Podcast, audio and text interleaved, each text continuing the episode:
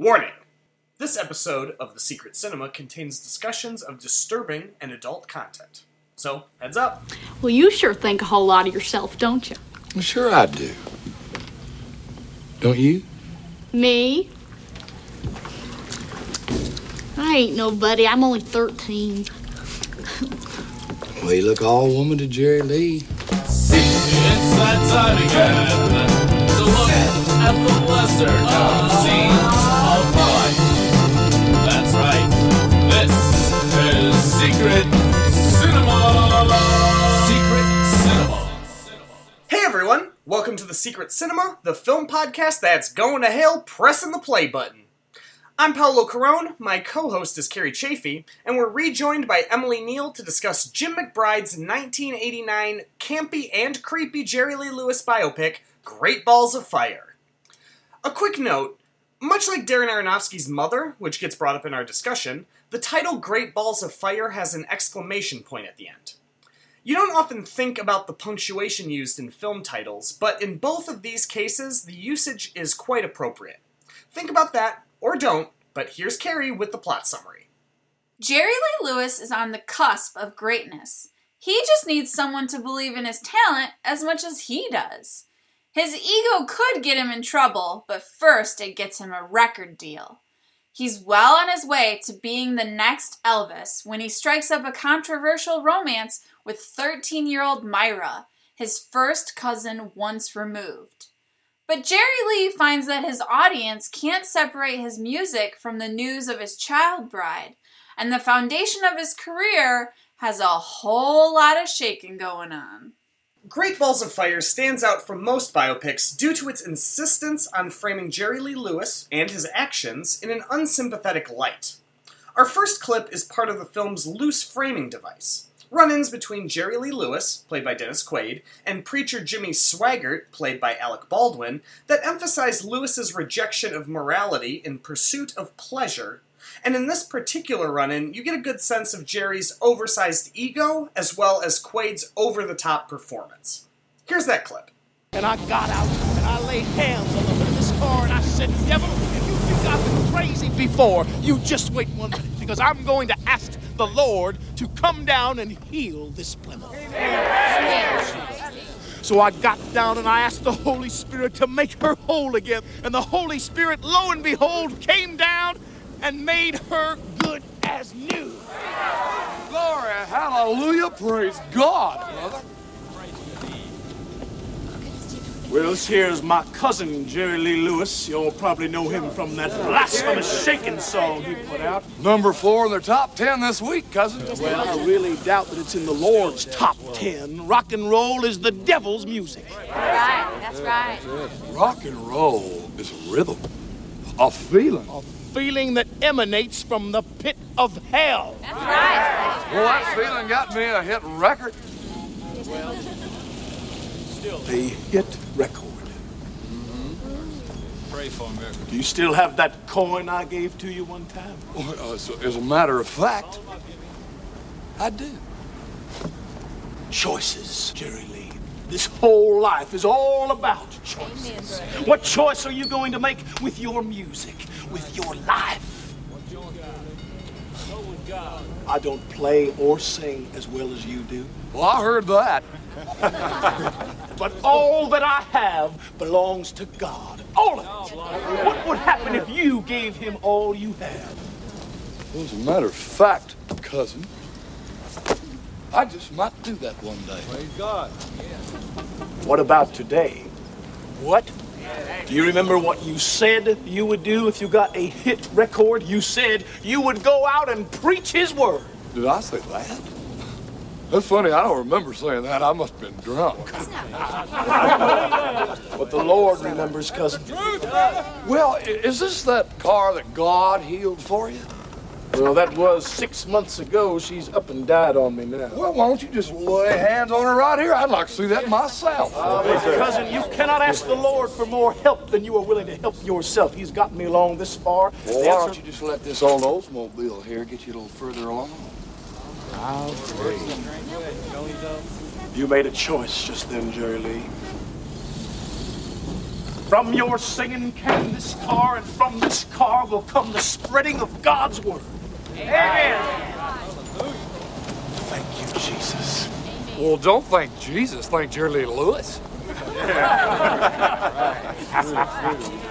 What really puts Jerry Lee Lewis in an unsympathetic light is his relationship and eventual marriage to his 13 year old first cousin once removed, Myra, played by Winona Ryder.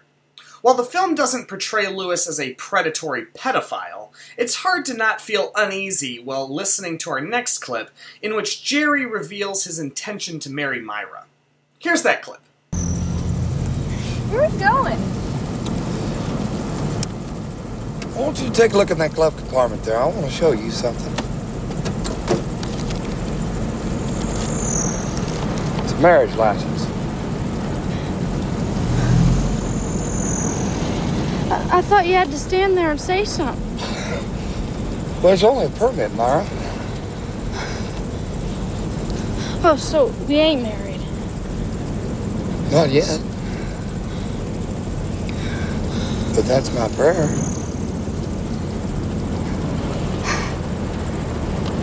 I'm asking you to marry me.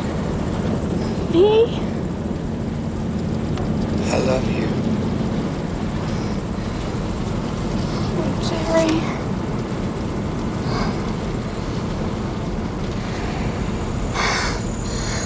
Jerry, I'm only 13 years old. Oh, heck, my sister Frankie Jean, she was only 12 when she got married. But.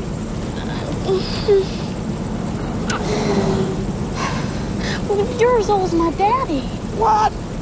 Oh, hell, I ain't that old. Can we just wait three or four years? Now, I've got two hit records. I got six months of dates booked up in advance. I got me a hundred thousand dollars. What more do you need? As hinted at before, Great Balls of Fire has an over the top, campy sensibility that enlivens its finest moments and creates a bizarre, almost Solondzian tone when dealing with much darker material. In this clip, Sun Records founder Sam Phillips, played by Trey Wilson, and his brother Judd Phillips, played by Stephen Tobolowsky, find out about Jerry's marriage, and the choice in tone might surprise you. Here's that clip.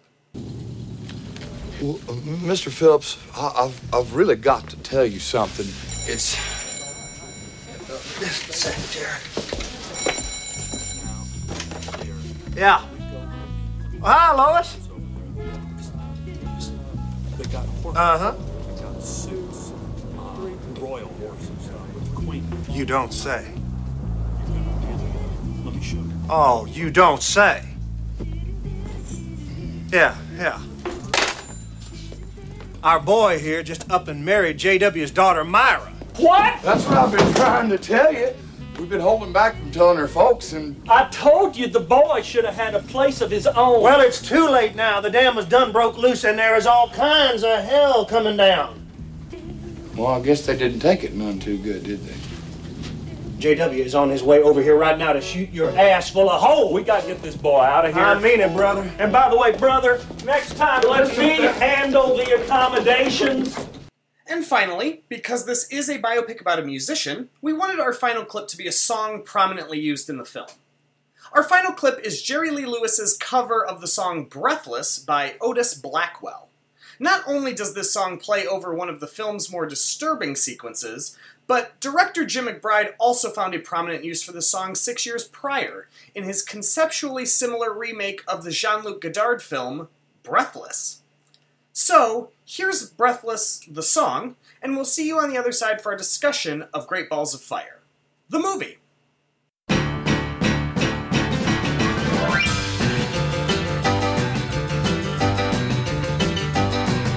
If you're gonna love me, the please don't tease. If I can hold you, honey, let me squeeze. Oh, my heart it goes round and round, and my love comes tumbling down. You leave me breathless. Uh. Oh, I shake all over, honey, you know why? Sure it's love, baby, now that ain't no lie. Uh, Cause when you call my name, honey, I burn like wood in flame. You, Brabulessa! Woo, baby! Mm, crazy! Honey, you're much too much. Now you know I can't love you enough. Uh, it's alright, you hold me tight. But when you love me, love me right. Well, come on, baby, now you don't be shy. This love was meant for just you and I. Wind, rain, sleet or snow, I'm gonna get you, baby, wherever you go. You, you leave me breathless. Uh.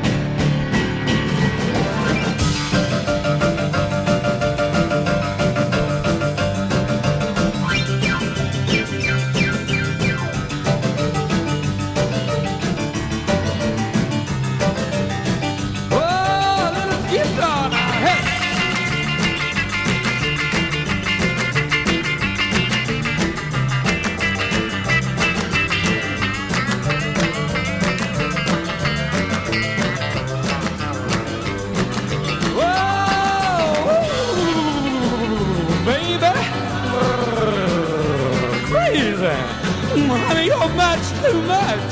Now you know, honey, I can't love you enough. It's all right. You hold me tight. But when you love me, love me right. Come on, baby, now you don't be shy. Love is meant for just you and I. Wind, rain, sleet or snow, honey, Jerry's gonna get you wherever you go. You, now leave me.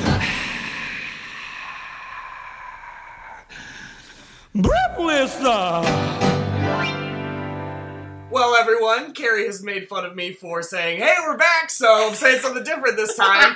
Uh, you remembered. yeah, but I realized I didn't have anything planned, so let's just jump into it. We're talking about the 1989 musical dramedy. Uh, th- I don't again. This is another genre-defying movie to me, but I wouldn't say it's a drama. 1989 film by director Jim McBride, the biopic. I guess that we should say biopic. Uh, biopic. Campy. Campy biopic, Yeah. Great Balls of Fire, the biopic of Jerry Lee Lewis. Your emphasis on balls was really dead on. Foreshadowing. Uh, we're already clearly very silly. Uh, we've all been drinking during this recording, so let's just jump into it. Carrie, uh, you re- you pushed for this one to be included. Uh, so, what? Why did you want to do this movie for the podcast? Throwing it to me right away. Yeah, you, it's a, you have something to say. I always have things to say. But for this movie, the reason I wanted it to be included is because I think it is a standalone biopic. Like when I think of biopics, you know, they follow a very specific formula. You know, it's like you're introduced to the person, they're down on their luck, and then they get this amazing break and things go well for them, but then they either like self sabotage or, you know, something happens that ruins their fame for a little bit, and then they're able to defy those circumstances and uh, rise above it, you know, like rise from the ashes. And that's usually how a biopic uh, happens. And in this movie, it does somewhat follow that formula, but at the same time, there's no real conflict or like adversity that's faced by Jerry Lee Lewis. Uh, I mean, I, I don't know. I guess you guys Also, can. the whole time I'm not like rooting for him. Yeah. right. He's, You're he's an idiot that is really talented, and it's not like like I I did think of Walk the Line. Where Johnny Yeah. makes terrible decisions at some points, and it's like, oh, you fuck up. But this is like, oh, who cares? Jerry Lee Lewis, whatever. You're an idiot. Yeah. Yeah, I, I think that word you use, campy, is very specific to this movie. Yeah. And, uh, there aren't a lot of biopics that are really campy. Well, and I, I read uh, online that Jim McBride, uh, Jerry Lee Lewis, and Myra Lewis, who are the, the real people who are the primary characters in the movie, they don't like this movie. And Jim McBride, when this was essentially brought to him, Oh yeah, said- I wrote down his quote. Yeah, what did he say? He said, "This movie does not represent itself in any way to be a historical documentary." Yes. And the campiness definitely plays into he's clearly trying to do something with this. He doesn't care about the biopic. He's like, okay, what can I use this real story to explore? And I feel like because of that, it's so much more interesting than every other biopic, which seems to just hit the same basic notes. And Emily, really quickly, I forgot that you have brought a special bonus guest. Uh, could you please reintroduce the bonus guest? I brought my other half, Matthew. Matthew. Hello. There is. He's here. I brought him to bring us beer and color coloring books. Silent but deadly. Yes. Um, Ain't that the truth? I wish I had some sort of segue being like, well, we have couples recording because this is a movie about a couple, but, But that's no, gross. No, no, All right. gross. So, and the, this is No, the thing. my age difference is not disgusting. Well, and the thing, the thing that I really wanted to talk about this movie about is because it is a biopic about somebody that did something that more or less was so upsetting to culture it destroyed their career, and it doesn't necessarily portray them as the antagonist or like No. an evil person, but like somehow portray does has like distance to it, and yet it's still very disturbing. It's not like disturbing because the movie's trying to pretend like it wasn't weird. The movie, it's yeah, No, this, but he's not. He doesn't even feel like a protagonist because you're not like rooting for him Yeah. to do anything. Yeah, so I want to go back to what you said, Paolo, earlier about how Jim McBride portrays this uh, subject matter because he wanted to explore some themes. And the one theme that I would say he explores is the idea of ego, Mhm. uh, or or even what you said, Emily, earlier, genius or like talent. But what would you say are the other themes that he's exploring in this movie? Well, I think okay. We should mention, in case you don't know, Carrie, do you want to do a quick background on Jerry Lee Lewis? Sure. Jerry Lee Lewis. He's a downtown country boy. Good old boy. Yeah, I say that yeah, he- multiple times. He's a good old boy from the south. The two states that are f- heavily featured in this movie are Louisiana and Tennessee. So yeah, that's and he also has roots in Arkansas as far as his career is concerned. But he, uh, you know, he is heavily influenced by the black culture that's in his town. He he specifically rips off the black culture in his town to basically make a career from for himself playing the piano. Um, as we see in the movie with Great Balls of Fire, Yeah. because he watches. Oh, oh, I, I was just saying, what was the specific? Like, if you're gonna give a quick overview of why a listener would know who Jerry Lee Lewis is, like what? Like we mentioned, Great Oh well, he's like he's considered one of the godfathers of rock and roll. yeah. So he did the song He is of Fire, actually obviously. he actually was. I didn't know this, but he was inducted in the inaugural class in the Rock and Roll Hall of Fame. yeah. So that's how important he is considered to the genre of rock and roll, as he's one of the people who essentially is credited as creating it. All right. So one of the most interesting things about his life is the fact that Jerry Lee Lewis, uh, at the absolute height of his fame, like uh, within the first year or two of his fame, when he's like when they're saying like he's going to be the next Elvis, he decides to marry the 13 year old daughter of his cousin, which they said what second cousin twice. It's removed? actually his first cousin once removed First- Yeah. because it's the child of his first cousin. Okay. So he marries his first cousin once removed, a 13 year old girl named Myra, and and uh, this Played by Winona Ryder. Yes, and when this happened, this really happened. The movie more or less portrays like the the, the key reveals in the way that they happened, but um, it it uses this as I feel like the, the the movie is cut in half between like the setup where we're finding his career and everything, and then the back half where his career falls apart because of his choice to marry his 13 year old uh, first cousin once removed.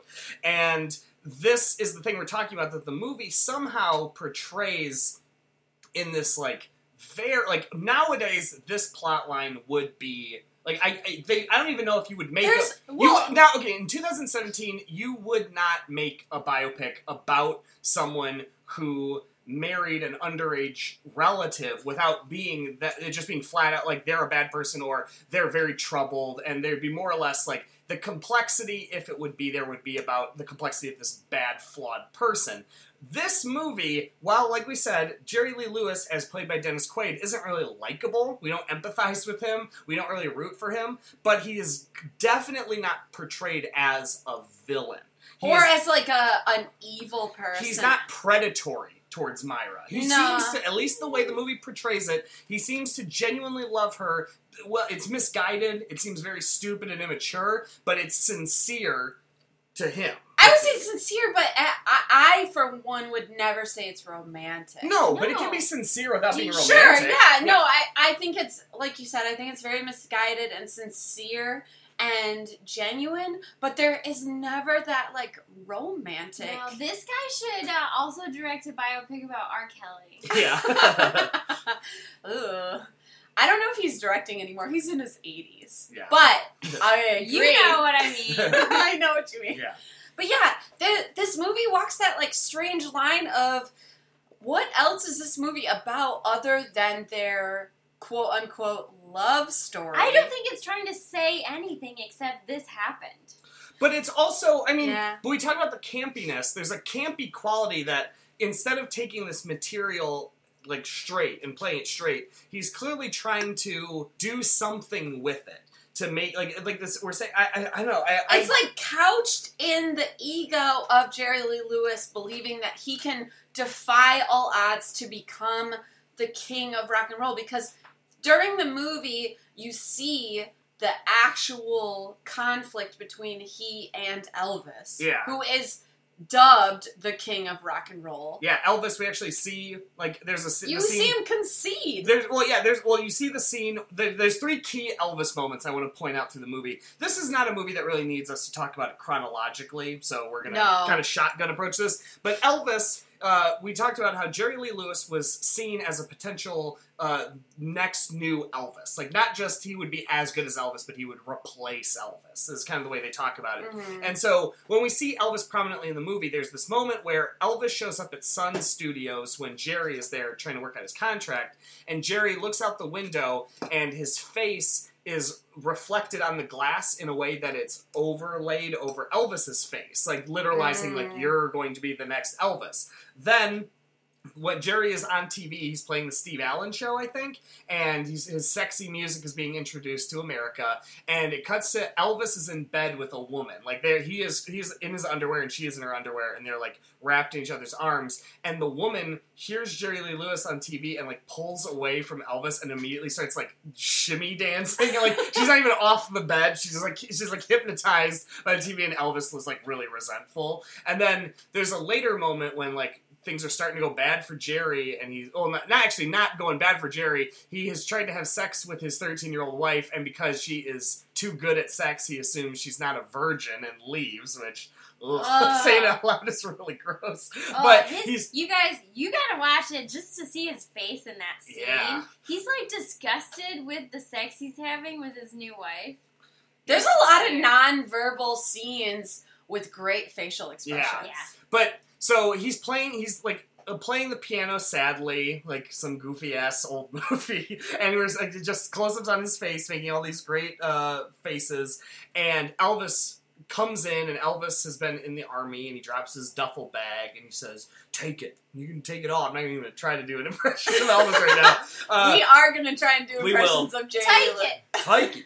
Um, that's a bit wrong. Uh, like Cletus with that. But so you have to Elvis, shake your El- hips to do Elvis, shows up and he basically is like concedes like like yeah you you clearly are gonna just take all of the fame so you can have it I give up and uh, so that's like the way like but that uh, pointedly is not realistic like that you you can feel it in those moments that's not like oh yeah these are based on historical conversations between Elvis No, and Jerry Elvis did not show up to a studio in the Yeah. middle of the night to, with a duffel bag to tell Jerry Lee Lewis On his way to army. Yeah. on his way to army. Yeah. He's going to army.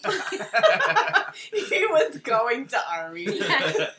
but but uh, like my point is just that so it's clearly like a like not not necessarily symbolic but it's like a heightened we would say campy but also this like this moment that's trying to represent the effect of Jerry Lee Lewis or like the way he's interacting with culture and we see that also where there's scenes where Jerry Lee Lewis is like has a new song and he's driving around he'll drive to a school and all the kids are doing like backflips and dancing and it's not at first it's like oh these kids are just really good dancers and it's like no there's a musical number happening right now like Yeah. we are not in reality anymore It's like what Emily said. Is this Yeah. a musical? yeah I thought it, it is kind of. And so- it's suspended well, reality. and and the movie the thing I kept saying I should have mentioned this earlier, but to me, this movie really feels has a, a very Todd Solondzian quality to it because it has that pastel production design. Everything looks so colorful and clean and like like we the stereotype of like suburban America as like white people think of it, and then there's inside of it is this love story between like an adult man and an underage girl, and like that they are just like so firmly committed to, and there's there's moralizing in the movie, but like it doesn't seem to be like trying to convince the audience that this is bad. So it, it's again, it has like this weirdly neutral point of view, and so we see like we see the scenes where they they finally have sex, and we see Myra lose her virginity, which is like one of those things where it's like, yes, this is also this is accurate to the story, but it's also mind blowing to think about watching a movie in which Dennis Quaid takes a, a 13 year old girl's virginity and then yells at her because she is a whore. Like it's Uh, how? Yes, problematic. Yeah. How old was she when they filmed? Winona Ryder. She was 18. yeah, I was gonna Okay. say she did Heathers before this. Yep, she did Heathers and Beetlejuice. Lick before it this. up, Dennis. lick it up. Ugh, gross. Isn't that from the Heathers? Yeah, but just Gross. in the context. Well, and uh, that goes kind of back to what, like, uh, I'm I'm stumped almost Yeah. because there's so many things that Jim McBride is touching on with his portrayal of how Jerry Lee Lewis handles certain things. Like like you said, he's at the height of his career. He could really have any woman he wants. Which And- he does at, at a few parts. Sure, but he decides to settle, and it's established in the movie that he's been married twice before, and that's true. Actually, he had been married twice before. He actually has, at this point in the movie, two kids, which are never mentioned. Yeah, good point. In the movie. Like, I Like, guess he doesn't give a shit about those two kids. He's sleeping on a couch for like the first couple months that the movie takes place. right and uh, and so he could really have any woman he wants and, and he decides to settle with his 13 year old cousin's daughter and like what does that His say cousin about is not 13 years old. We should say. no it's his cousin's daughter Yeah. who's Who's 13 in his band? His cousin Jethro or whatever. Is JW, played by the musician John Doe, uh, uh, who is I I know him from the band X, which is an, an amazing punk band. But he, if you are, want to know what other movie you might have seen him in, he's in Boogie Nights as Julianne Moore's ex-husband, and who wants custody of their child because his oh, ex-wife man. is a porn star. so star. he plays the uh, doting father huh Yes, uh, of a child who is in an unhealthy situation. Yes, uh, this is a Weird. weird typecasting for a punk musician from the '80s. Yeah, that is weird. But like, what is Jim McBride saying about masculinity in this movie when he's like portraying Jerry Lee Lewis as really only caring about the adoration of his fans and Not family? Even just his fans, but just like being famous. Like Yeah. he knows in his in his heart he's so he is talented. He's a talented guy. Yeah. But I think he's he's torn between liking black music and wanting to use that to his own benefit and God and everybody else telling him that he's being ungodly. The whole the mention of devil's music comes up so much in, Mhm. this, in this movie. Well, and the ending literally brings what you're saying to a point of it's like he has to choose like the narrow path or the broad paved gold path that leads to uh, hell. Yeah, we've got that postcard that says like, if I'm going to hell, I'm gonna go playing the piano. Yeah, and so and, and again, like if we're gonna really talk about what the intention of the movie, the fact that it does kind of end on that note of he he does this thing where he he gets a huge ego from being super He's successful, and ego. then he uh, marries his underage uh, first cousin once removed, and then uh, all of his popularity tanks. And then there's that church scene in the end where they're like, "Are you gonna be good? Or are you gonna be bad?" And he says, "I'm gonna be bad." And then it shows him playing another concert, and it says he's playing his heart out somewhere in America. And so it's like, what is what The is the point is message that- right there? The point is that Alec Baldwin is wrong, and uh, it's more important to be true to yourself. Didn't it feel like Alec Baldwin should have had more scenes? Well, Like- Al- yeah, he's clearly because he's clearly the cousin in the opening scene who, when the two, it's like the very first scene of the movie. yeah. It's a boy, a little boy Jerry Lee Lewis, and little boy Jimmy Swaggart, and they go to the chocolate quarter of Ferriday, Louisiana. And that's what that says in the movie. Um, but they go and they watch this like amazing uh, dance hall performance. It's this uh, just it's black musicians and black dancers, and they sit and the of course Jimmy Swaggart says it's the devil's music. I can feel it, but uh, Jerry loves it and he's taking it in. And the next thing we know, he's an adult and he's like, how can I steal? This exact style of piano playing, like they showed Yeah. the close up of the like the black piano player's hand. The black, black piano player is missing a finger, but we see the way he's playing, and then it like cuts over to Jerry Lee Lewis in 1956, and the shot is so that we see that his hand is doing, doing the the exact hand motion, the exact And- style of playing. And later, when they're at the studio, Sam Phillips is like the finder of talented people. I don't Yeah, know he what- found He's Elvis. the executive producer, whatever. Yeah. But he's the one who says Jerry Lee Lewis is a black hand and a white hand together, Yeah. and together they make all the music that's gonna make them money. Yeah, And- but it's, it's like it's all of these themes, like they just touch on them and then move on. Yes. yeah. Yeah. There's no staying power. Yeah, no. Yeah, it actually uh, it's like pre Dreamgirls.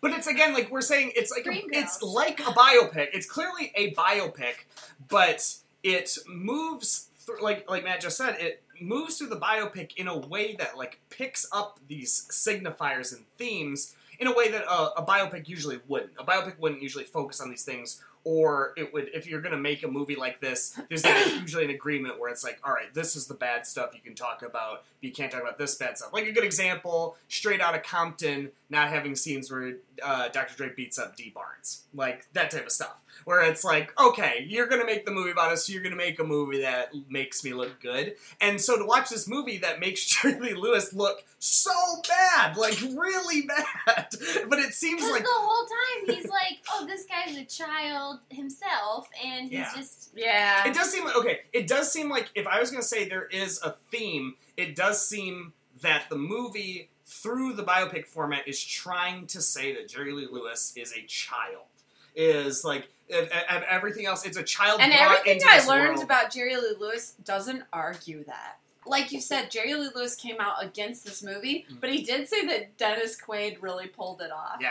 Okay. well then, since you say that, let's talk about Dennis Quaid's performance in this. We've we've talked about the, the Bermuda smile before. There's the tricks What's of the trade, the tricks of the smile? Quaid, and so the Bermuda smile when when Dennis Quaid smiles, You get don't- lost in it. you get lost in it for days. But specifically because it's he like a triangle. It's his top lip forms like a line, and then his bottom lip pouts out into like a little triangular point, and it's a little triangle. You have to keep an eye out for it. Uh, but he didn't smile a lot in this movie. He did just like sneer and there's a lot of grins. It's a lot of him like sticking his chin out and looking at kind and of up. blowing fucking bubblegum bubbles. Yeah. I hated it. Yeah. Yeah, not a lot of smiling. But let's talk about his performance really quickly.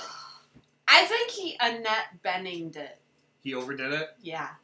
Yes, I did not like it. I was like, this is. I didn't hate it. This was uh, a caricature of a Southerner. Yeah, I didn't hate it, but I thought he overdid it. It seemed purposeful, but not purposeful enough. Maybe. Yeah, like to what point was he overacting? I okay. I will say that I think his performance matches the campiness of the production design, Sure. and and it's the same sort of performance that fits in with like the musical numbers He's and the things type like that. of person who would live in a teal and pink house. And the fact that Jerry Lee Lewis sees this as a good performance, keep in mind how bad this movie portrays him, but he still sees this as accurate, which makes me think that what they were going for, and this must be what Jerry Lee Lewis appreciated, is that they're trying to go for this energy.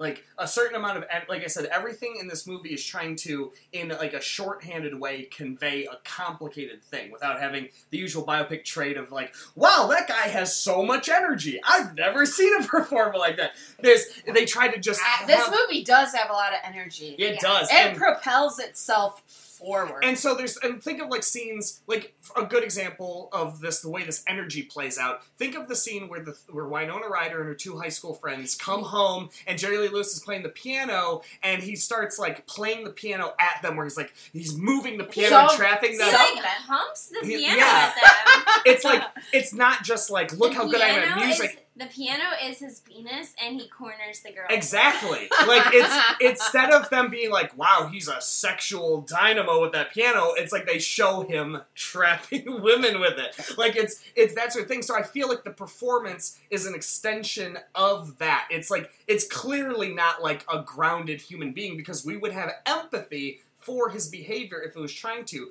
But if the argument the movie is trying to make is that he's a child who happens to have these traits that make him successful, and once he gets into that universe, there's no one who's going to tell him no, so there's nothing that's going to change those qualities about him. And then because he's a child who can't be told what to do, he sees a girl that he feels comfortable with because she's childlike like him, and he wants to marry her, and he doesn't see Well, what's wrong with that. the quote I always think of in the movie, which Jerry Lee Lewis uh, or Dennis Quaid delivers, is um, they're talking about women, and the, I think it's the drummer of the band says like, "Oh, I'll never get married. Women are crazy." And Jerry Lewis says, "You got to get them when they're young, you know, and train them, just like you're raising them like a bird dog." And and he says that, and then like within the next fifteen minutes, he marries his thirteen year old first cousin once removed, and it's like, But, but that's also not what he does. He doesn't train her like a bird dog. Yeah. No, he's just yeah. an idiot and is in has puppy love because he's still a puppy. Yeah. Speaking of puppies, poodles are a theme in the movie. yeah. Because Winona Ryder loves poodles and they're everywhere in her house, and she has a stuffed poodle that when he finally gets a bed in her his cousin's house, he sleeps in her bedroom. yeah, He, repla- he usurps her bedroom, and she takes her stuffed poodle off the bed. And when they're getting married, which is totally fucked, there's a poodle on her sweater. And she Yeah, gets a you're real right. poodle. Yeah. Yeah, real poodle comes later. there's Yeah. a lot of symbolism of like childhood or adolescence because there's all the bubble the gum. bubblegum thing i mean well besides the color scheme where bubblegum comes up all the time we see one of the first times we see winona ryder's character she's blowing bubbles remember the thing where they leave she's like twirling it. school bus. yeah she yeah, the she's school bus twirling it around her finger. and and then they leave to go to Sun Studios. And that's where she's like watching them leave, playing with bubblegum, and then we see Jerry Lee Lewis blowing bubblegum relentlessly through the movie. It's like so explicitly connected. Nice. Uh, and um, but also the uh, the symbol I, I pointed out earlier of the fact that when Myra goes to move in with Jerry once they're married and it's out in the open, all of her she packs her clothing into a dollhouse. Like yeah, jeez. she, I don't even think she has a suitcase in that scene. She just, uh, she, yeah, it's like I, she's shoving clothes into like a tiny little room of the dollhouse. It's While like, sobbing. yeah, it's like so, it's so weird, but it's not presented as like horrifying, like he's a predator snatching her away. It's just like implicitly horrifying. It's like a John Waters film where you're like, oh, this is fucked up and funny. yeah, God, the comparison to that we made while we watched it to Cry Baby. Yeah. I feel like John Waters watched this Yes, movie and- and, made Cry Baby. It felt like it at least.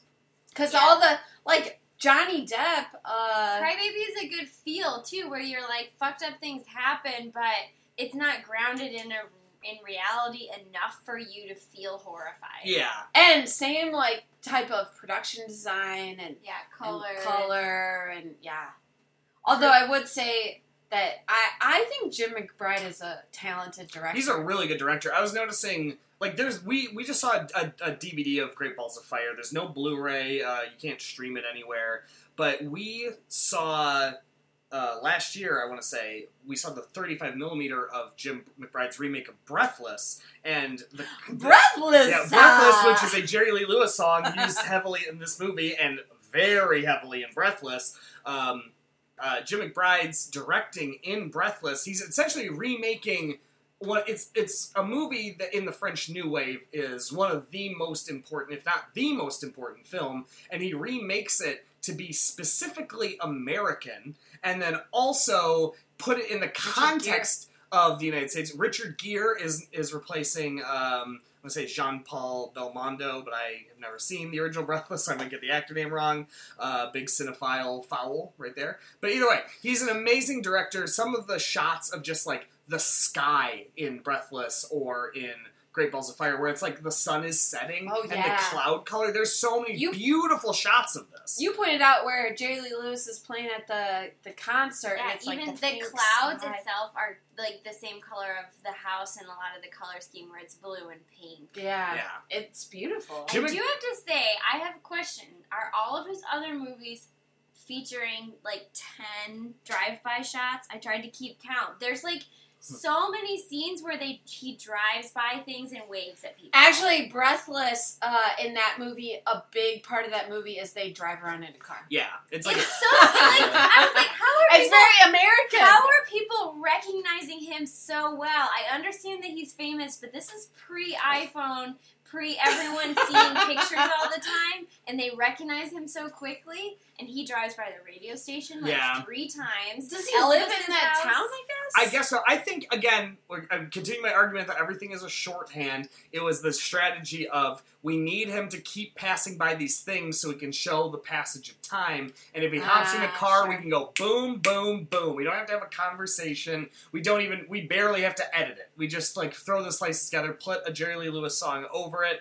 Boom! It's a montage. Plot has been conveyed. We can move on. It happened too much. It happened a shitload. Yeah. Uh, I, I I can't say I had a problem with it, but definitely like there's a few moments where I re- I was like like the, okay a good example again is the scene where they use the song "Breathless" because the back half of it is a very uh, troubling scene we've referenced before uh, Myra losing her virginity and so the song "Breathless" playing during that is like it, it like the scene gets like super haunting but the first half of it is just them like wasting money not, not wasting but just spending money it's like a capitalism montage of like we're rich now we're married now let's What buy would a thirteen-year-old buy in a store? yeah it's She'd buy a pink refrigerator. and they're like throwing money around and stuff like that and then that and so but like that first half of it it's like the idea of they have a bunch of money and they can do whatever they want with it has been kind of that groundwork has been laid so that is kind of a redundant first half but then it lulls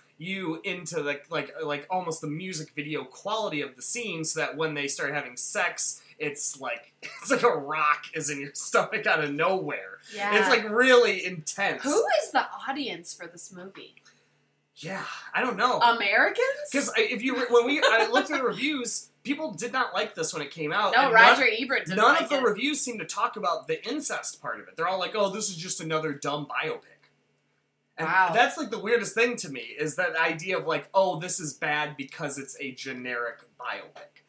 Like I can understand someone not liking this I guess movie. maybe because this came out in 1989, so now we're almost 30 years later, full of biopics, and there's so many worse, more boring. But biopics have always happened. You remember Chicago Film Society showed one a couple weeks ago that was a biopic made in the 30s of a guy who, by the time, like, he died and then the movie came out less than six months after his death, and the movie ended with his death.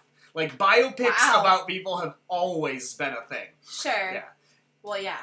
I'm just saying, like, so it's it's not even you could put it in the trend of like, oh, this is like one of the first ones, and so it seemed to be copying up other ones. It's like I can't think of like, it's not another one of anything. yeah, it's so it's like, what Jim McBride chooses to do with it structurally and visually, and the how much he distances the audience from relating to its protagonist Yes. is like so different than any other like like you mentioned walk the line and walk the line johnny cash is Humanized. he's very humanized and he has a drug problem i what else does he do And that's bad uh, in that Reese movie? Witherspoon got her he- Oscar for that. I mean, Yeah. he cheats on his wife Yeah. in the movie, and He's an alcoholic, right? yeah, and you like you see with his face a lot more emotion than uh. Well, I, I hate to be this person, but I'm going to go ahead and say that Joaquin Phoenix is a much more talented actor than Dennis Quaid. yes Aw.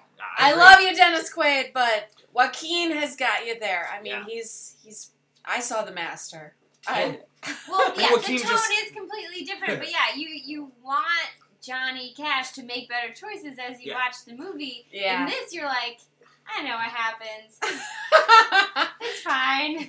Yeah, at no point are you rooting for Jerry Lee Lewis to not marry his cousin. You're like, what? Well, what else is he gonna Well, do? and think of like think of a movie like Ray, or because I haven't seen Ray, I'll shortcut with Walk Hard, where uh, it opens with the main character's brother dying. Like they, that's the backstory for Ray. The backstory for Walk Hard is the brother died, and so it's this guilt that hangs over. Jerry Lee Lewis, the movie is like, I watched some black people do music. I'm gonna do the music.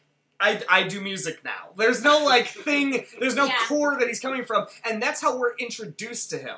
And so Where we're not even we're not even introduced to him in a way where like I can relate to that because it's like oh yeah I love to rip somebody out, I'm trying- but most people don't have the ability to just do that, so you can't even empathize on that level. I kind of like that you were introduced to him as being like a dick. A voyeur. Well, and then also when he's playing the piano, he's like a huge braggart about like I'm the greatest. Like he's immediately full of ego. Yeah, well, when when Winona Ryder meets him, he's singing that religious song, the "How Great Thou, Thou Art," Art, but yeah. he sings "How Great I Am." yeah, Yeah. How great I Well, and he says he constantly throughout the movie, every time the religious stuff comes up, there's lines where he like gives the card to Jimmy Swaggart, and he's like, "Don't thank Jesus, thank Jerry Lee Lewis." Wait, you got to do it in the voice. you do it.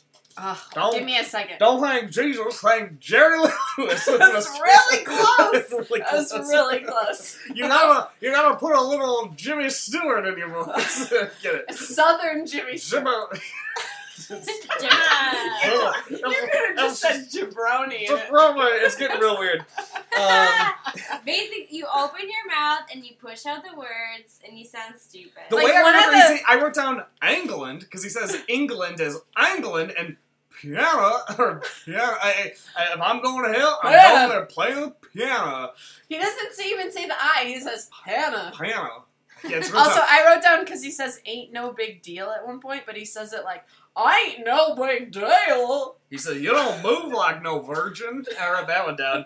Um, okay, I wanted to mention this when we're talking about the uh, "Don't Think Jesus" thing. Is because of the way in which this is kind of stripped down, even though it's re- it's resisting typical biopic traits by being willing to criticize Jerry Lee Lewis by at least bringing up and focusing so much on this dark chapter of his life it's so much more relatable and comparable to other musicians. And the the Jesus thing really evokes to me the bigger than Jesus Beatles controversy, where they they, do you know about this? yeah.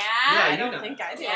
All right, Emily, do you want to No. sure handle that? I mean, Uh, I the Beatles did an interview. they did like there was like a press conference or something, and somebody asked them about Jesus. They asked. Well, it was basically a, a very, just a very casual question. I don't remember what the question was, but the response was along the lines of, "We're bigger than Jesus, aka we are currently more popular than Yeah. Jesus." But um, uh, people in that era were dumb, even dumber than they are now. If you can imagine that. It, it was almost more like, well, not that we're more popular, but perhaps we have more name recognition. Yeah, there we go. That's even Name more accurate. And so, but like people were like burning Beatles albums over this. No Yeah, way. swear to God. Yes! Yes. and like Yes! refuse, Yeah. refusing to play Beatles stuff. It was like a huge deal for, and they like, but and so They see, got banned from a couple states, I think. yeah, and so this Probably whole thing Alabama. where Jerry Lee Lewis, Probably this like Jerry Lee Lewis states.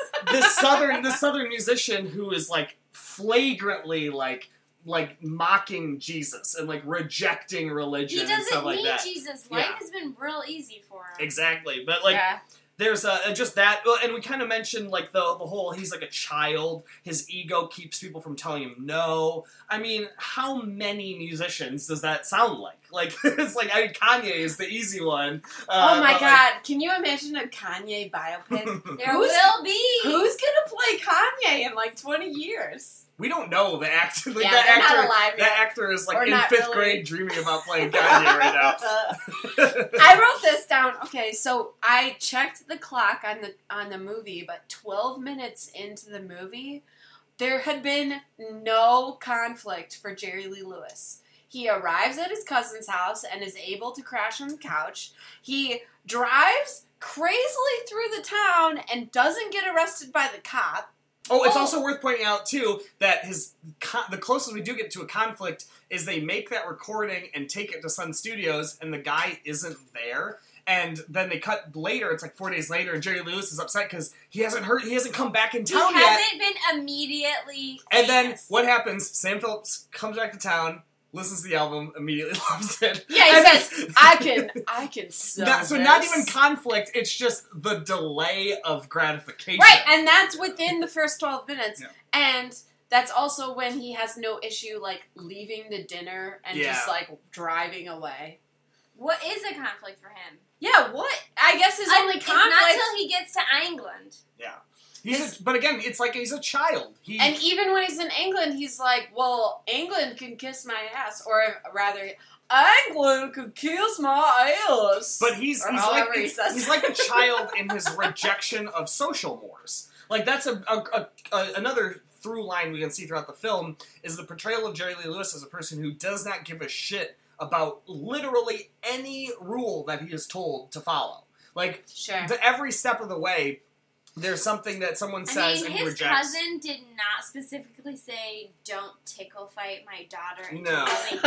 yeah, but like we like While just- you learn about But like, the what H-bomb. what age of person gets up and leaves during dinner, like angrily? He's like he pouts. He's not like he's like 13 year olds? Because Yeah. I definitely did exactly. he doesn't get. He leaves without a word and goes outside and he's huffing and puffing, and they're like, "Oh, he's just mad." Like they talk about him like he's a teenager. He crashes on their couch. He's like everything about this, and then um, yeah, it's just he's very And knowing that he's twice divorced already with kids, Yeah. you're like, "Oh, this piece of shit is just moving on to the next thing." Yeah, it's and, and again the fact that they don't show his kids only helps to emphasize his childlike nature. Like if we saw him with kids in there, they would either have to be used more, and so we'd see him trying to be a father or like re- rejecting the father role. But by not portraying them at all, it limits our like the context of what we know about him. And again, too, um, we're trying to if we're talking about empathy again by like removing more elements of his backstory from this uh, and then f- just reducing it down to this career arc then that removes more empathy or opportunities for empathy so we're more just forced to see like a god's eye view on jerry lee lewis Like- Speaking of God's eye view, they loved to put mirrors in front of him while he was playing piano. Mm. He loved watching himself. Yeah, Yeah. that was what they were trying to. That's Yeah. the point. Yeah. Uh, going out. Uh, so this movie, it's based on a book written by Myra, the thirteen-year-old. Um, she wasn't thirteen when she wrote the book, obviously, but uh, it's based on a book that she wrote with this like music historian. And both her and the music historian have come out against the movie, saying like, you know, it doesn't portray what was in the book or reality at all. But there are facts that go along with the movie, like Yeah. the fact that he did marry her when she was 13 years old. He was 22 years old. So it's not like their age gap was huge, no but she was 13 years old. yeah I can't imagine marrying someone when I'm 13 years old. I mean, old. it's creepy when you, when I, I'm sure a few you guys might remember this, but in high school, when you knew someone who was a freshman and they were dating someone who had like just graduated high school and was in college, Mm. I knew I had a friend, I had a couple friends like that. I'll be honest, in high school, and it was always a huge bummer. It was like, really, yeah, it was it was so like, but it was it's common enough, but it's it's gross even when you're that age. Yeah. and so uh, seeing it at this distance, it makes it even weirder. Well, and this actually did cause him to be blacklisted. Like he, it did, Yeah. as you said, essentially end his career. It didn't end his career for long. It ended his career for about a decade. Mhm. But yeah, he after America found out that he was married to his cousin, they were like, "No, I don't want to hear your music anymore." Because Yeah. all I can think about when you're talking about a girl that's like setting you on fire or uh, making your blood boil is your cousin. Yeah. oh yeah, when he plays Great Balls of Fire in the movie, they show they cut. It's like his face cutting to uh, Winona Ryder watching. It's like them looking directly Oh, yeah. at each Most other. of it's this so movie is- sexual. Most of this movie is close-ups on faces. Yeah, a lot of close-ups on faces. Driving and close-ups. Yeah, Yeah. Winona, Winona Ryder does so many great, like, classic ro- Winona Ryder confused looks. Yeah, Yeah. Winona Ryder is great in this. Like I feel like Yeah, we need to give her a shout out. yeah. She's only 18 in And this, this, movie. and granted too, this is an era where Winona Ryder was really great and everything. So she's just continuing a string of great performances. yeah, and I would say that she matches the level of camp in this movie. Yeah, because she plays up her. She doesn't try to play her character as a woman. She plays No. her as a teen, Yeah. and that's another reason why this movie is so effectively creepy. Is because I, it's not. We're not seeing like again the problem when you usually see something like this in a movie is that the teenager is sexualized, is made more adult seeming, and we never for a moment forget that she is a, a girl, a child. The bubblegum helps out, the pigtails. Yeah, pigtails. she always wears like nautical themed outfits. And, like, she's yeah, she's got the girl, the little patch uh um lapels or yeah, something. on the front and then it trails down the back of her shoulders and she's got the little bow on her shirts and collars and yeah. She looks very childlike. Um okay, I want to talk about the real Jerry Lee Lewis for a minute because Emily asked during the movie um Jerry Lee Lewis has the nickname of the killer. And Paolo, what were you saying as to why you think he has that nickname? Well, I just knew he had an album called All Killer No Filler, and I know specifically because Sum 41 stole that album title for their debut. well, not their debut, but the one with Fat Lip, their breakthrough album. But All Killer No Filler is a really awesome name for an album. Was there no filler on that album? Do you know? I mean, did we hear any filler in the movie? Yeah. Yeah, we did. All right. then I maybe. I think it was on the same piano. Yeah, did, did he play this? Did he play more than one song? That's the. That's pretty good, really. you should go as a piano for Halloween. Oh, okay. Um, but okay, the real Jerry Lee Lewis, like I said, this movie ended his career, but not forever. It ended it for about a decade. This and movie? Not the movie. or not the the movie. I'm sorry, the incident, the the The marriage. the marriage, which is funny because his career picked up while he was still married to Myra. Him and Myra were married for 12 years. They had two kids together. So she went from the age of 13 to 25 married to him and had two kids. Man. Isn't that nuts? Yeah. okay, and this is already where after he had married two other women and had two other kids. So now he has four kids and three wives. I mean, two ex-wives, one current wife. He has been married a total of seven times. Jesus. Seven times. He okay. First wife, Dorothy Barton. He was married to her for 20 months between 1952 and 1953. Second wife, Jane Mitchum, married to her for 4 years between 1953 and 1957. They had two kids. Myra, 13 years actually, married from 57 to 70 and two kids. Then, okay, and this is where it gets into the weirdness of his nickname. Yeah. He married a woman named Jaren Elizabeth Gunn Pate. Jaren? Jaren Elizabeth Gunn Pate. They were married for 11 years, from 71 to 82. They had one kid, and she drowned mysteriously while they were going through divorce filings. Ooh. He killed her. Then he married a woman named Shawn Stephens. They were married for 77 days, and their marriage end with, ended with her death.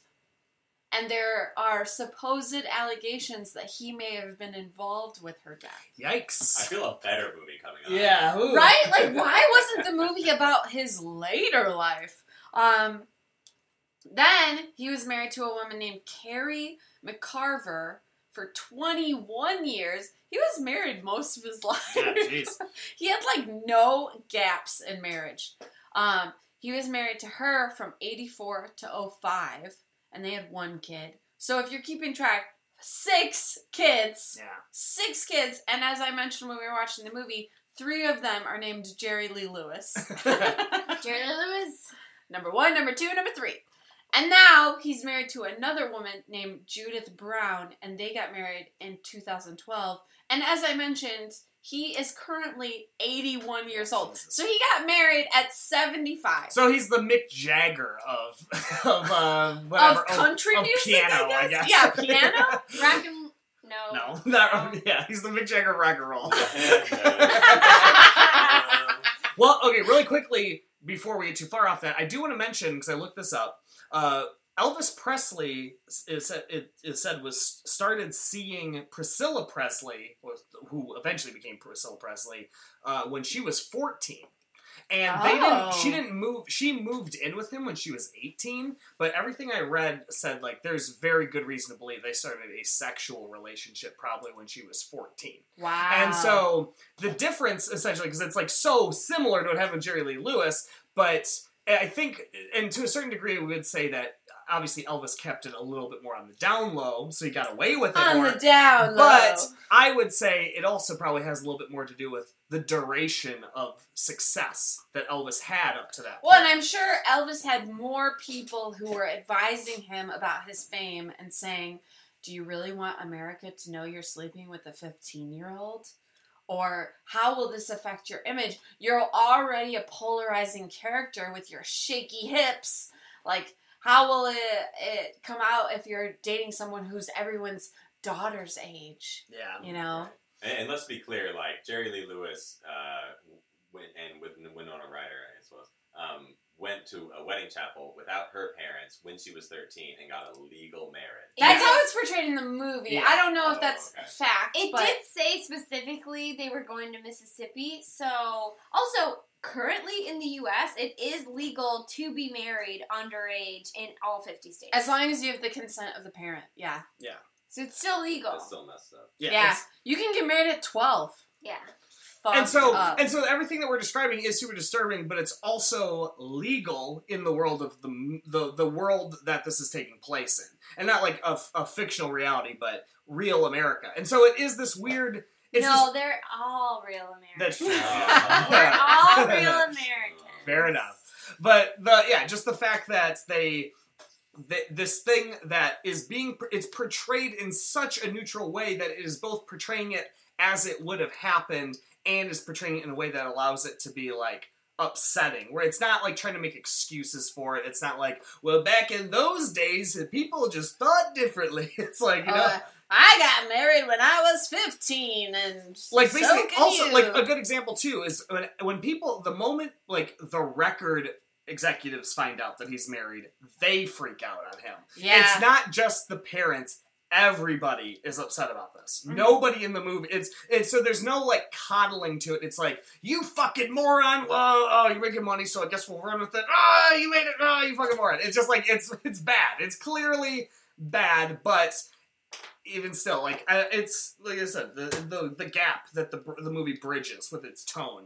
I will say that for this movie having themes of casual incest, it doesn't go the gross route. yeah At no point was I like super grossed out. I mean, there's scenes where Dennis Quaid and Winona Ryder make out, but I don't know. Like, I never got really super grossed out by the idea that they were cousins. well and again too it's more just like It's like Game of Thro- Thrones I actually- season one versus season six. It, I actually was more upset by their age difference than by the fact that they were related. but again this is what i'm didn't saying even is know him till she was thirteen. Right. But but again, this is what I'm saying is the movie, the, the amazing balance of tone that Jim McBride pulls off. This is why it's important that I emphasize that it portrays him as sincerely loving her. In his mind, he believes that what he feels for her is sincere love. Because in those scenes, if it had been set up that it's predatory at all, those scenes where they're making out would have that subtext. Sure. But they have the subtext of genuine love and the reality. You have to remind yourself, like, no, this is actually wrong. Like, like Yeah. you know, I'm not saying you have to. Like, it's not a. I was. It's gross. that reminder's always but there. it's it's you have the ability to watch those scenes without vomiting the whole time because it's so the one level of complexity we get to this emotion is the complexity of like but they do they think this is a good idea both of them equally are on board with this he did Except not force like during the actual Yeah. wedding ceremony, Winona Ryder is her eyes are open, her head is tilted, her mouth is open, and she's just staring blankly. yeah. She seems to be having she real does second not thoughts. know what's going on. Well, and we should mention too that he does very close to the end of the movie hit her. Yeah, you're Yeah. right. Yeah, there's that scene where it's like he's at his very lowest and he hits her and she's like, "Hey, you're you're not gonna be able to hit me anymore." And she's trying to tell him it's because she's pregnant and it's good news, but he immediately is like, "Like what? Don't tell me what to do, Yeah, kind of and attitude. Freaks yeah. out and yeah, People hit me all the time, but figuratively. yeah. I get smashed all the time. Yeah. All right. Um, I, another another example. I'm just looking through my notes. Another example of Jerry Lee Lewis being a child. Of this idea of he's like a very uh, like he's clearly not an adult. Is there's a scene where Jerry Lee Lewis takes Myra to get ice cream. And they go to. He gets out of the car and goes Isn't to the ice cream. the cream cone? the cream cone, something like that. But there's three, the Uh, three ice cream cream girls cup, working cream there. zone. They say they're like Jerry Lee Lewis, and they all get excited and they run up to the window and he's talking to them. And he's like, "Hey girls, uh, we just need two ice creams. Can you take it out of this?" And hands them his check, his, His, like, royalty, royalty check, check, yeah. which is for forty thousand dollars. And that's it's an amazing amount of money, especially in that time. It'd be awesome to have In that money. But 1958, who yeah. is he bragging to? Like, think about Teenage this. Is not this scene is not part of a montage. This is not like a casual like, hey, quickly, I'm gonna go brag. This is a scene set aside in the movie to show Jerry Lewis bragging to people he doesn't know in a way that is embarrassing. Like really, like if like what kind of bragging is that? Who are like? He just wants to impress anybody. But if again, if you put it in the mind of like a teenager, He like, went with no money, essentially. Yeah. He went with no cash. he just went to he, he made- and then they Yeah, Winona Ryder ends up having to pay for it. I thought they got it for free. Yeah, They got- Oh, right, Yeah. but she had a dollar. Yeah, but like still, but like he's this is the type of behavior we see from him is there's like he's, he's his ego, but he's not like flaunting his money like I'm gonna buy this property and show my neighbors how great I am. He goes to brag to teenage girls Yeah. about how amazing and rich Or he his is. religious uh, cousin. yeah, to rub it in his face Ugh. like yeah, I chose this and look how great it's going for me. Sweaty, sexy Alec Baldwin cousin. Oh, Alec Baldwin at his finest. He's looking good. I At did least- that. You, you did that, I Matt? did I'd that. buy that for a dollar. I uh I I want to mention this Paolo because I feel like you'd get a kick out of it. But originally Terrence Malick was approached to write a version of this movie and he wrote a script and it was deemed too dark. I, I have a feeling that's why a lot of the themes in this sh- in this movie didn't get played out was because it, they wanted to mass market it to people that really wanted to be nostalgic about the fifties. yes. Well, and a lot yeah, of like people all the scenes about the sexy black dancers at the Black Quarter, Chocolate Quarter. yeah. Ugh. Like they're he at one point it's Christmas time and he leaves his religious cousin's house to go to the chocolate quarter and watch them in the barn dance. On That's where he steals the song. they are sexy dancing to Christmas music. They look great. They look great, but seriously, but like And they what- look like they're having a great this time. is written by people who don't know what black people do at Christmas time. Sure. They do not dance sex- sexily and hump each other to Christmas music at Christmas time. Well, here, okay. Here's a theme that we haven't really touched on. Is there anything that you guys want to say about the way in which black culture is portrayed in this movie, or the Well, function of it? It's the It's- commodity used by white people to make money. Yeah. Yeah, and it's presented almost more campy than any Yeah. everything else in the movie. Again, though, like I'm going. in hairspray. I'm going to argue that yeah, like like in Ha- Hairspray, it's it's camped up to summarize the f- energy and the joy that is like like when you see those scenes of black music, it is very much shorthanded. We do not get an actual real sense of what black culture is, but we get that to Jerry Lee Lewis, it represents life and fun Yeah. and Sure. energy and they do have a good time in Yeah. that barn. and the idea that the religious cousin is afraid of that like the that Yeah. religion means a repression of joy and jerry lee lewis especially as like a t- like a perpetual child is always going to choose joy They refer to black music as the devil's music. Oh yeah, and there's there's multiple moments where they like there's uh, the line and where they refer to the savage animal rhythms Ugh. of black music, Ugh. and then also the scene where they're playing at the redneck bar, and the guy says we can't play N word music here; they might lynch us. Ugh. Oh Yeah. yeah, the N word is thrown out. Yeah, there's a, a Only a couple of times though. It's it's. it's I think it's just once. Is it? Just, I think is it just once? If it's if it's not just once, then it's only twice. But it's like when we watch But it's Butterfly more Effect. than more than enough. It happens in Butterfly Effect where there's one N word just like right in the middle of it, Ugh. and this one it's it's at a bar where there's a big Confederate flag and they're playing. Everyone is just punching each other. they're just having a bar fight, but they start playing a whole lot of shaking going on, and this woman who's wearing like f- white fringe, it, like what is it? It's like like she leather a fringe. fringy uh, cowboy top. But she starts dancing in a way that's like making the fringe dance on her clothes. It's clearly like very sexual. This movie goes so over the top and sexualizing the piano. it's like really yeah, trying it to do doesn't that. sexualize people as much as it sexualizes the piano. Yeah. Um. Well, and there's also that conflict with his uh, being raised in religion, but playing music that's referring to sex or sexual content. Mhm. Like I in in actuality, Jerry Lee Lewis was kicked out of the Southwest Bible Institute for, and I quote, playing boogie woogie versions of religious songs. I, I Like think this movie, boogie woogie versions. this, this movie could be deemed racist in a number of ways. Oh, sure. And you know, certainly that's one of them. Yeah.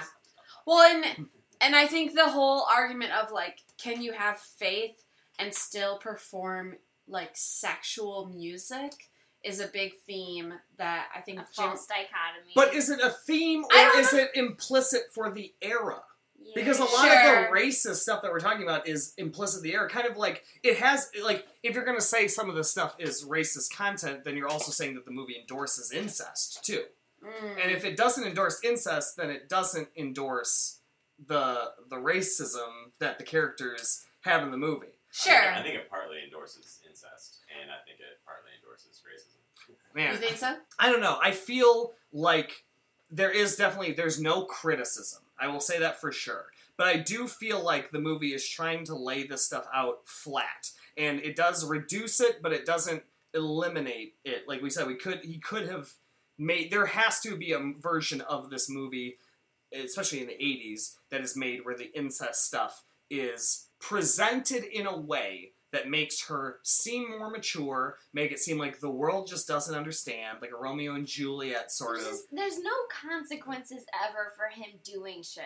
Yeah. Well, I think that's part of the the issue Like, of like whether he- it endorses, like Matt was saying, whether it endorses racism or incest is because there's no consequence. Well, it, uh, more than that, Dennis Quaid as Jerry Lee Lewis, you neither hate him or love him. Like he's not portrayed, as we mentioned before, as the villain, but he's also not portrayed as a good guy. He's not someone you like yeah. and, or think of as like smart or No, his sophisticated. character is very flat. Right. And so it's almost presented objectively to you as the audience saying like, well, this is how Jerry Lee Lewis was. So you make your own assumptions of what he, you know, what he thinks or how his behavior affects you. And I think too, like the reason it's hard for me to say anything like strongly about this movie endorsing anything is because it does end in a way that at no point does the movie tell you to like him. Does the movie doesn't tell you to like anything. The movie doesn't tell you to like Myra. In, not, in not, the movie doesn't even position Myra in any like it positions her in a sympathetic light. You feel bad for what happens to her, but it is like there's so much distance between this, and I really feel like, especially with the era it's dealing with, and the fact that it's like the stuff where we see him copy black music. I don't think, like I said, I don't think there's any clear criticism, but I do think it's the implicit of the best you can do to make a movie without over moralizing or over narrativizing is to present the information as specifically as you can and as broadly as you can at the same time. Hit that sweet spot and just hope the audience is willing to engage with it.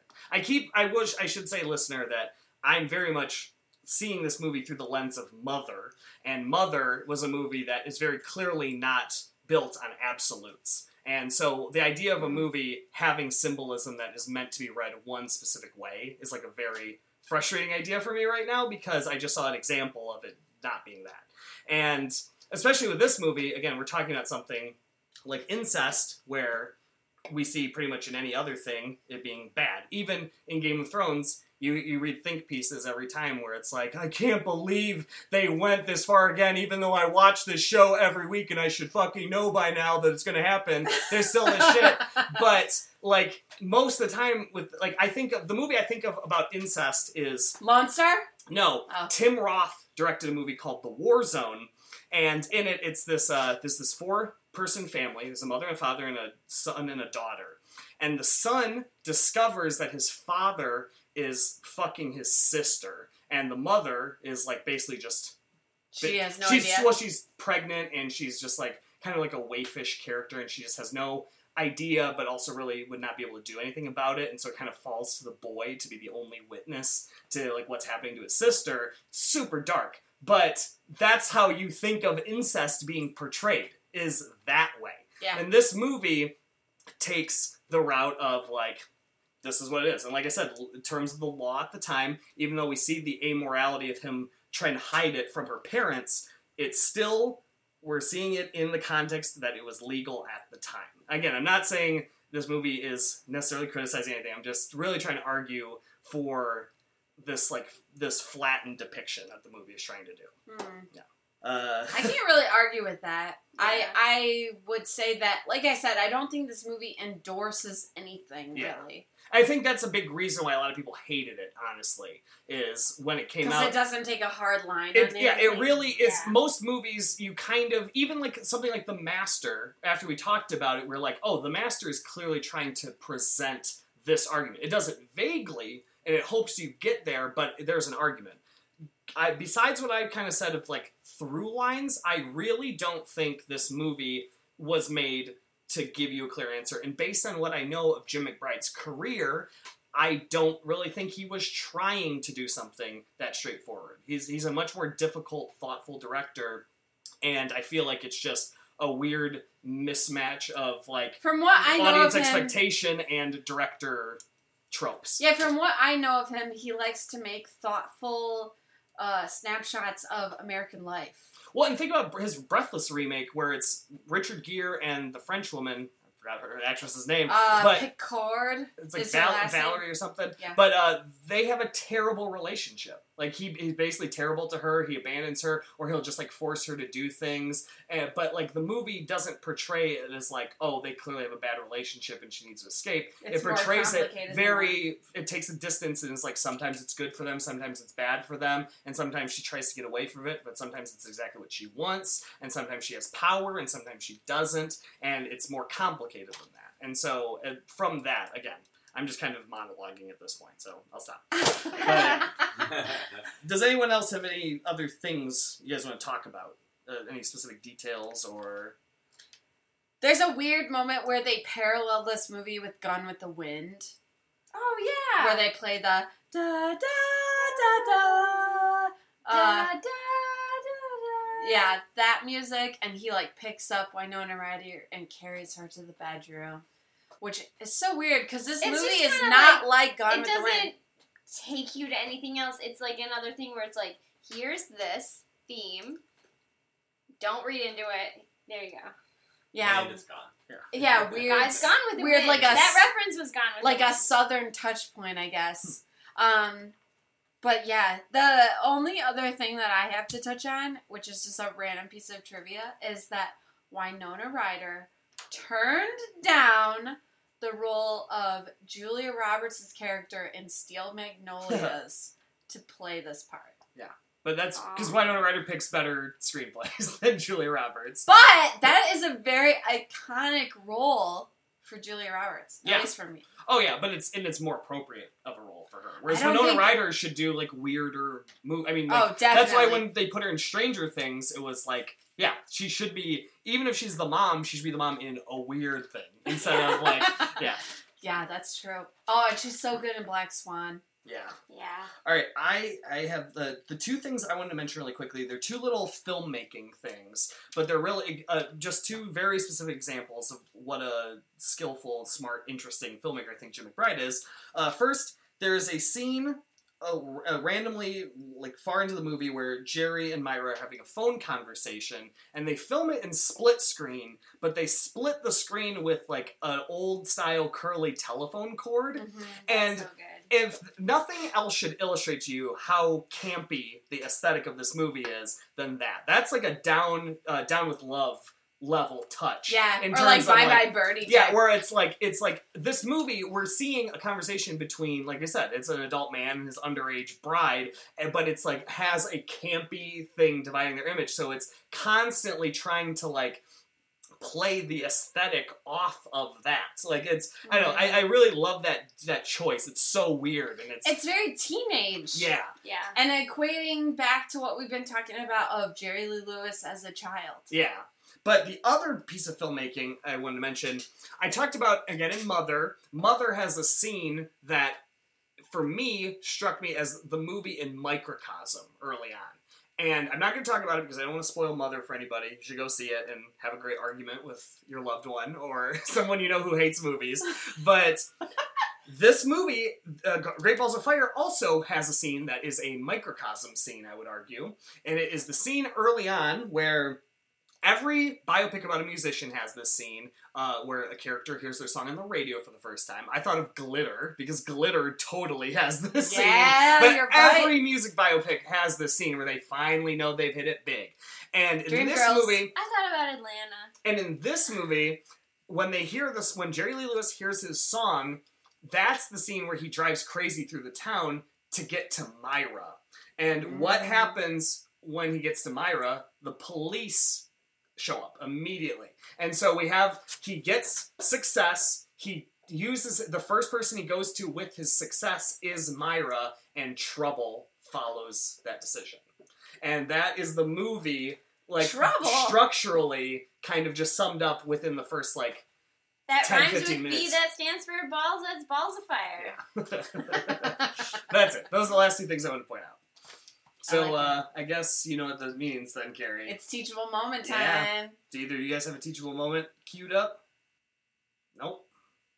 No. All right. So all right. Well then, I've already been monologuing. I'll just continue to monologue, and hopefully you guys will come up with something. Monologue. Um, so yeah, uh, Jim McBride, I think, is a really interesting director, and he's very obscure. He does have a film that is in the National Film Registry, David Holzman's Diary, uh, but for the most part, his his career has gone overlooked because, as I tried to argue in this one, it's it's much more thoughtful and complex than it initially seems, and it's very easy to dissuade people. We saw a movie of his that I read about because someone said it had like a Kate Beckinsale nude scene in it, and it ended up being like a historical murder mystery involving chess. Like it's like he's so good at being like misleading what his movies are. He also has a movie that has been pitched to me as erotic Archie comedy. Like it's like an art. The movie's called A Hard Day for Archie slash Hot Times. It has like a bunch of titles, but I, he has a very diverse career, and I think with Great Balls of Fire,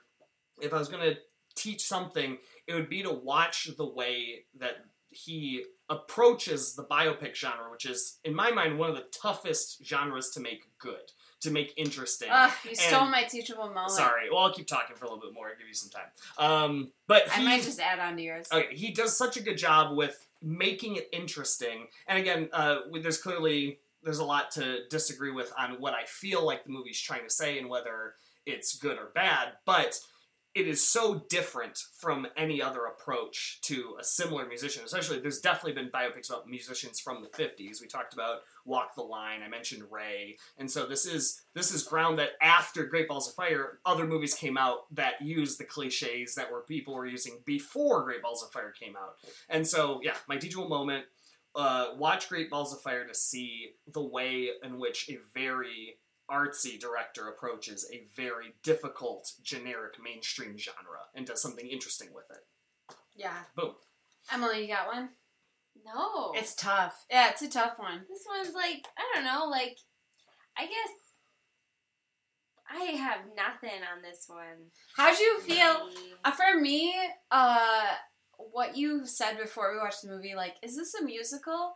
It's I- not a musical, but it kind of plays like one in that it uses the music of his songs to continue the story of his life. I wouldn't say that the in musicals usually like the lyrics of the song propel propel the story forward. This doesn't do that, but it does have scenes where they break out and dance to the music that makes no sense in real life. Sure, or they use the music to propel the story forward by montaging whatever's happening in Jerry Lee Lewis's life forward. Um, but my teachable moment, piggybacking off of what Paolo said about biopics and what I said earlier about like the formula of biopics, there aren't. I can't remember the last time I saw a good biopic. Walk hard. Walk hard. uh, the one that I think of, which you could argue is not really a biopic, it's more of an art house movie, is I'm Not There. Mm. And that was a decade ago, right? Like 2007? Yeah, it's around then. Yeah. And that, again, is because it was in the very capable hands of Todd Haynes. And he is more of an art house director, which is funny because earlier in the conversation I thought about the Todd Haynes movie Far From Heaven, Yeah. which is about Dennis Quaid playing a husband who is deceiving his wife and so on and so forth.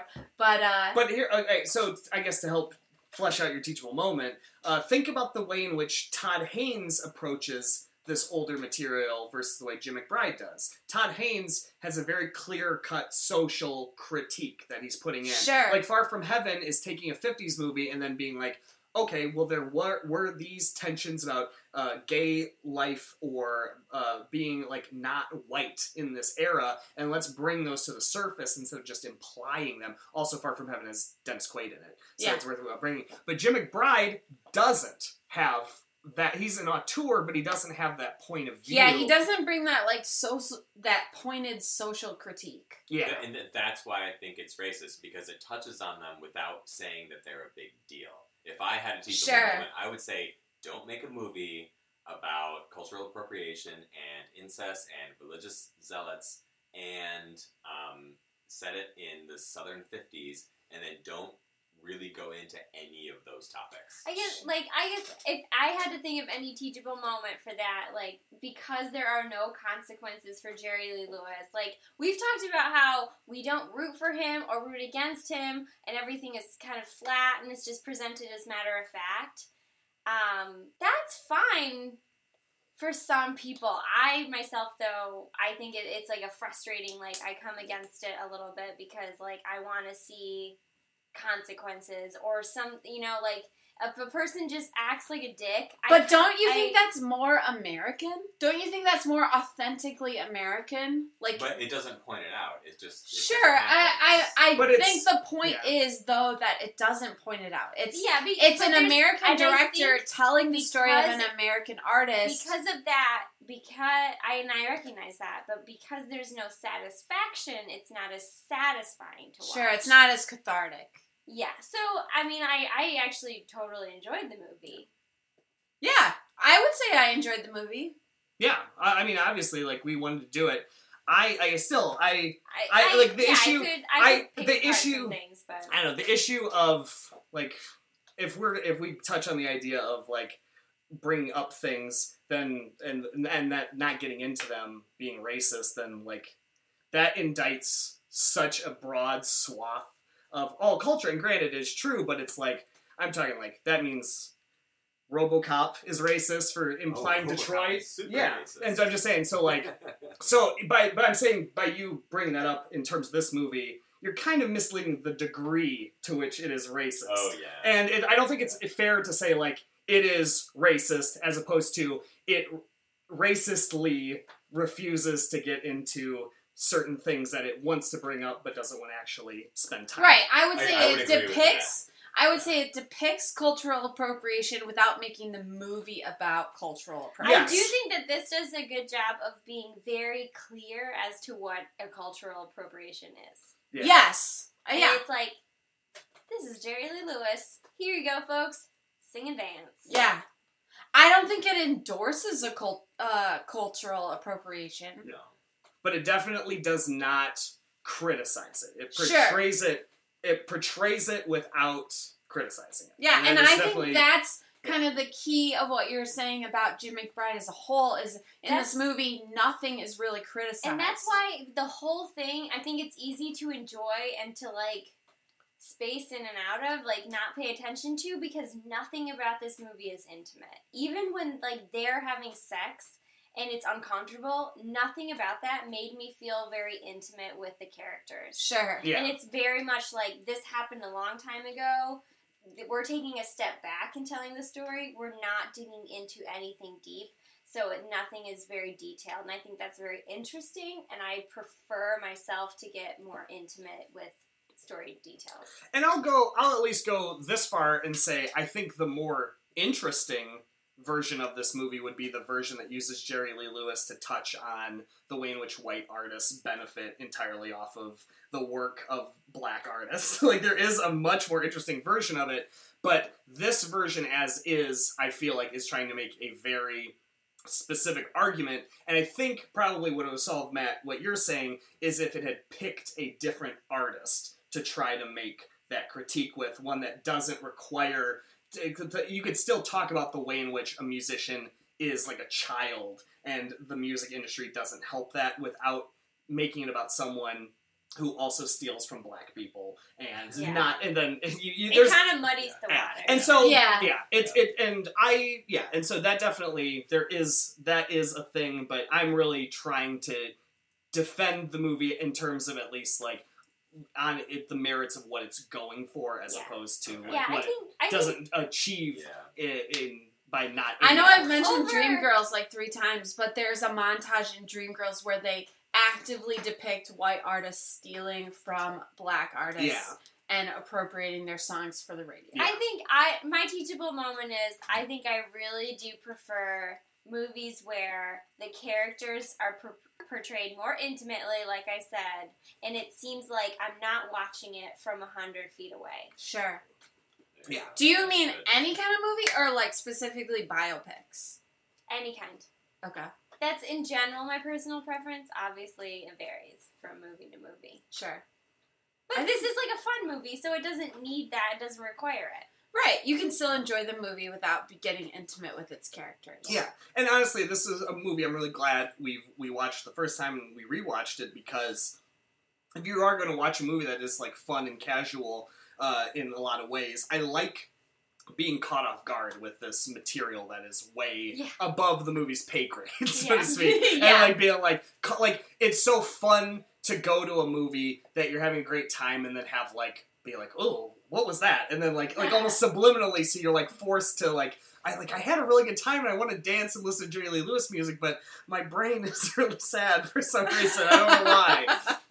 Uh, our teachable moments kind of bled together. Yeah, That's but that's good. That's fine. It was it ended up being a, a, a good debate. Uh, and that's what this podcast is all about. We got into the secrets of cinema, if you will. Yeah. This was like a classic Wade uh, episode. Oh, shout out to Wade! Wade, if you're here, you really probably would have uh, got us deeper into the Yeah, how racist this definitely. movie is, Trent. Oh, so you. we miss you, Wade. Uh, but this has been the Secret Cinema. I'm Paolo. I'm Carrie. I'm Emily. And I'm Matt. Thanks for joining us again, Emily and Matt. Yeah, thanks for coming. And You're very welcome, everyone. we, and we will talk to you guys sometime soon. Bye. Bye. Bye.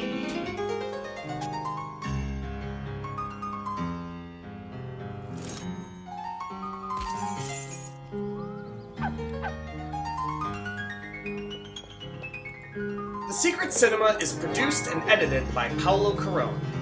All theme songs and original music are written and performed by Ricardo Ortiz.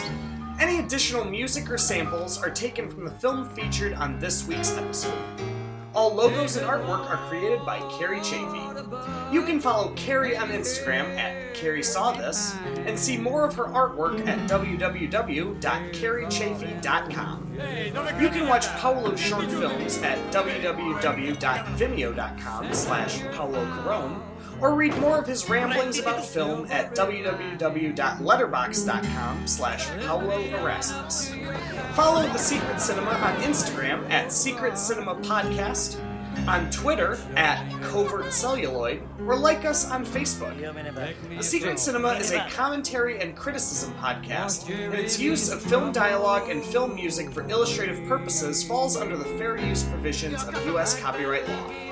The Secret Cinema is a product of Larry Leahy Productions, all rights reserved.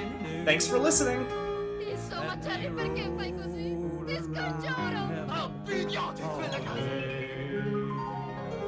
Oh,